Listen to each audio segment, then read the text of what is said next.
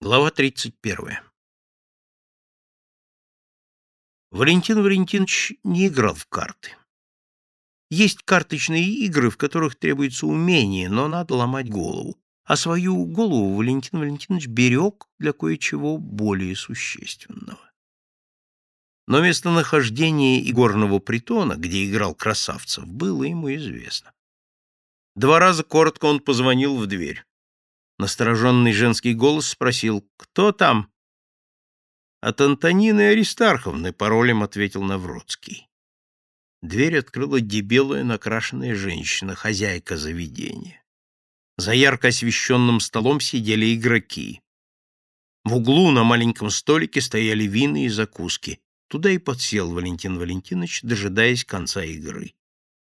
Ждать пришлось долго, но он никуда не спешил.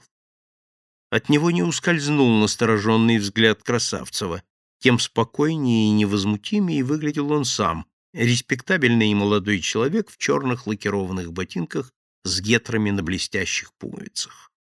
Наконец Красавцев подошел к столику, налил рюмку водки, стоя выпил, в полголоса спросил. — Зачем вы здесь? — Повидаться с вами весело, — ответил Валентин Валентинович. — Присядете. Нам незачем видеться, ответил Красавцев, однако сел. Мне трудно жить, не видя вас. Валентин Валентинович покачивал ногой в лакированном ботинке. Ваши шутки неуместны. Шутки уместны в любых обстоятельствах, дорогой Георгий Федорович. Тем более уместны они в обстоятельствах комических. О какой комедии вы говорите? Сидите с убийцей Зимина, спокойно пьете водку и закусываете селедочкой с луком. А что прикажете делать? Закричать «Держите его!»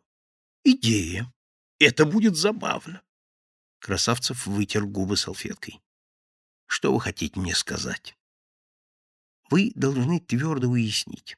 Никакого, повторяю, никакого отношения к происшествию я не имею. Будь я хоть маломальски причастен, меня давным-давно не было бы в Москве. Вообще не существовало бы никакого Валентина Валентиновича Навродского. Неужели вы этого не понимаете? Чушь! Ерунда! Какие основания у вас связывать меня с этим делом? Вы настаивали, чтобы я передал документы Зимину. Документы лежат на столе. Никто их не тронул. Вторые документы, а первые? Они пропали с портфелем, и, вероятно, из-за портфеля. Зимин стал бы нашим человеком, поверьте. Но впутался негодяй, мальчишка, бандит, какой-то Альфонс Даде, Черт бы его побрал, все испортил. Я не знаю деталей, не хочу знать, меня это не касается. Я чист. А поскольку чист я, чисты и вы. Стыдно паниковать, красавцев. Не стыдите меня, пожалуйста, — вспылил красавцев. Много на себя берете. Я не утверждаю, что вы имеете отношение к происшествию, как вы изволили выразиться. Но оно имеет отношение к нам, Пока все не закончится, не уляжется, я ничего не могу делать и не буду делать. И вам не советую появляться на фабрике. Исчезните на время. Исчезнуть? Мне? Когда я ни сном, ни духом? Красавцев, будьте мужчиной и не теряйте головы. Все должно продолжаться, как было. Что именно? Пять вагонов. Вы с ума спятили? Извините, это вы деморализованы убийством Зимина. Все это видят, между прочим. Все равно придется переждать, — уже спокойнее ответил Красавцев. Назначен новый инженер, надо к нему присмотреться. Наоборот, — возразил Валентин Валентинович, — сразу ограничьте его. Твое дело производство, мое сбыт. Ваше указание, товарищ Навродский, будет выполнено, как только вы станете директором фабрики. Валентин Валентинович встал, холодно сказал.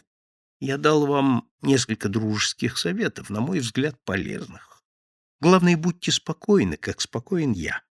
Никаких, ни малейших оснований для беспокойства нет по одной простой причине. Ни я, ни вы не имеем никакого отношения к этому делу. Я жду ответа. И не задерживайте. Иначе нужные мне пять вагонов я получу в другом месте.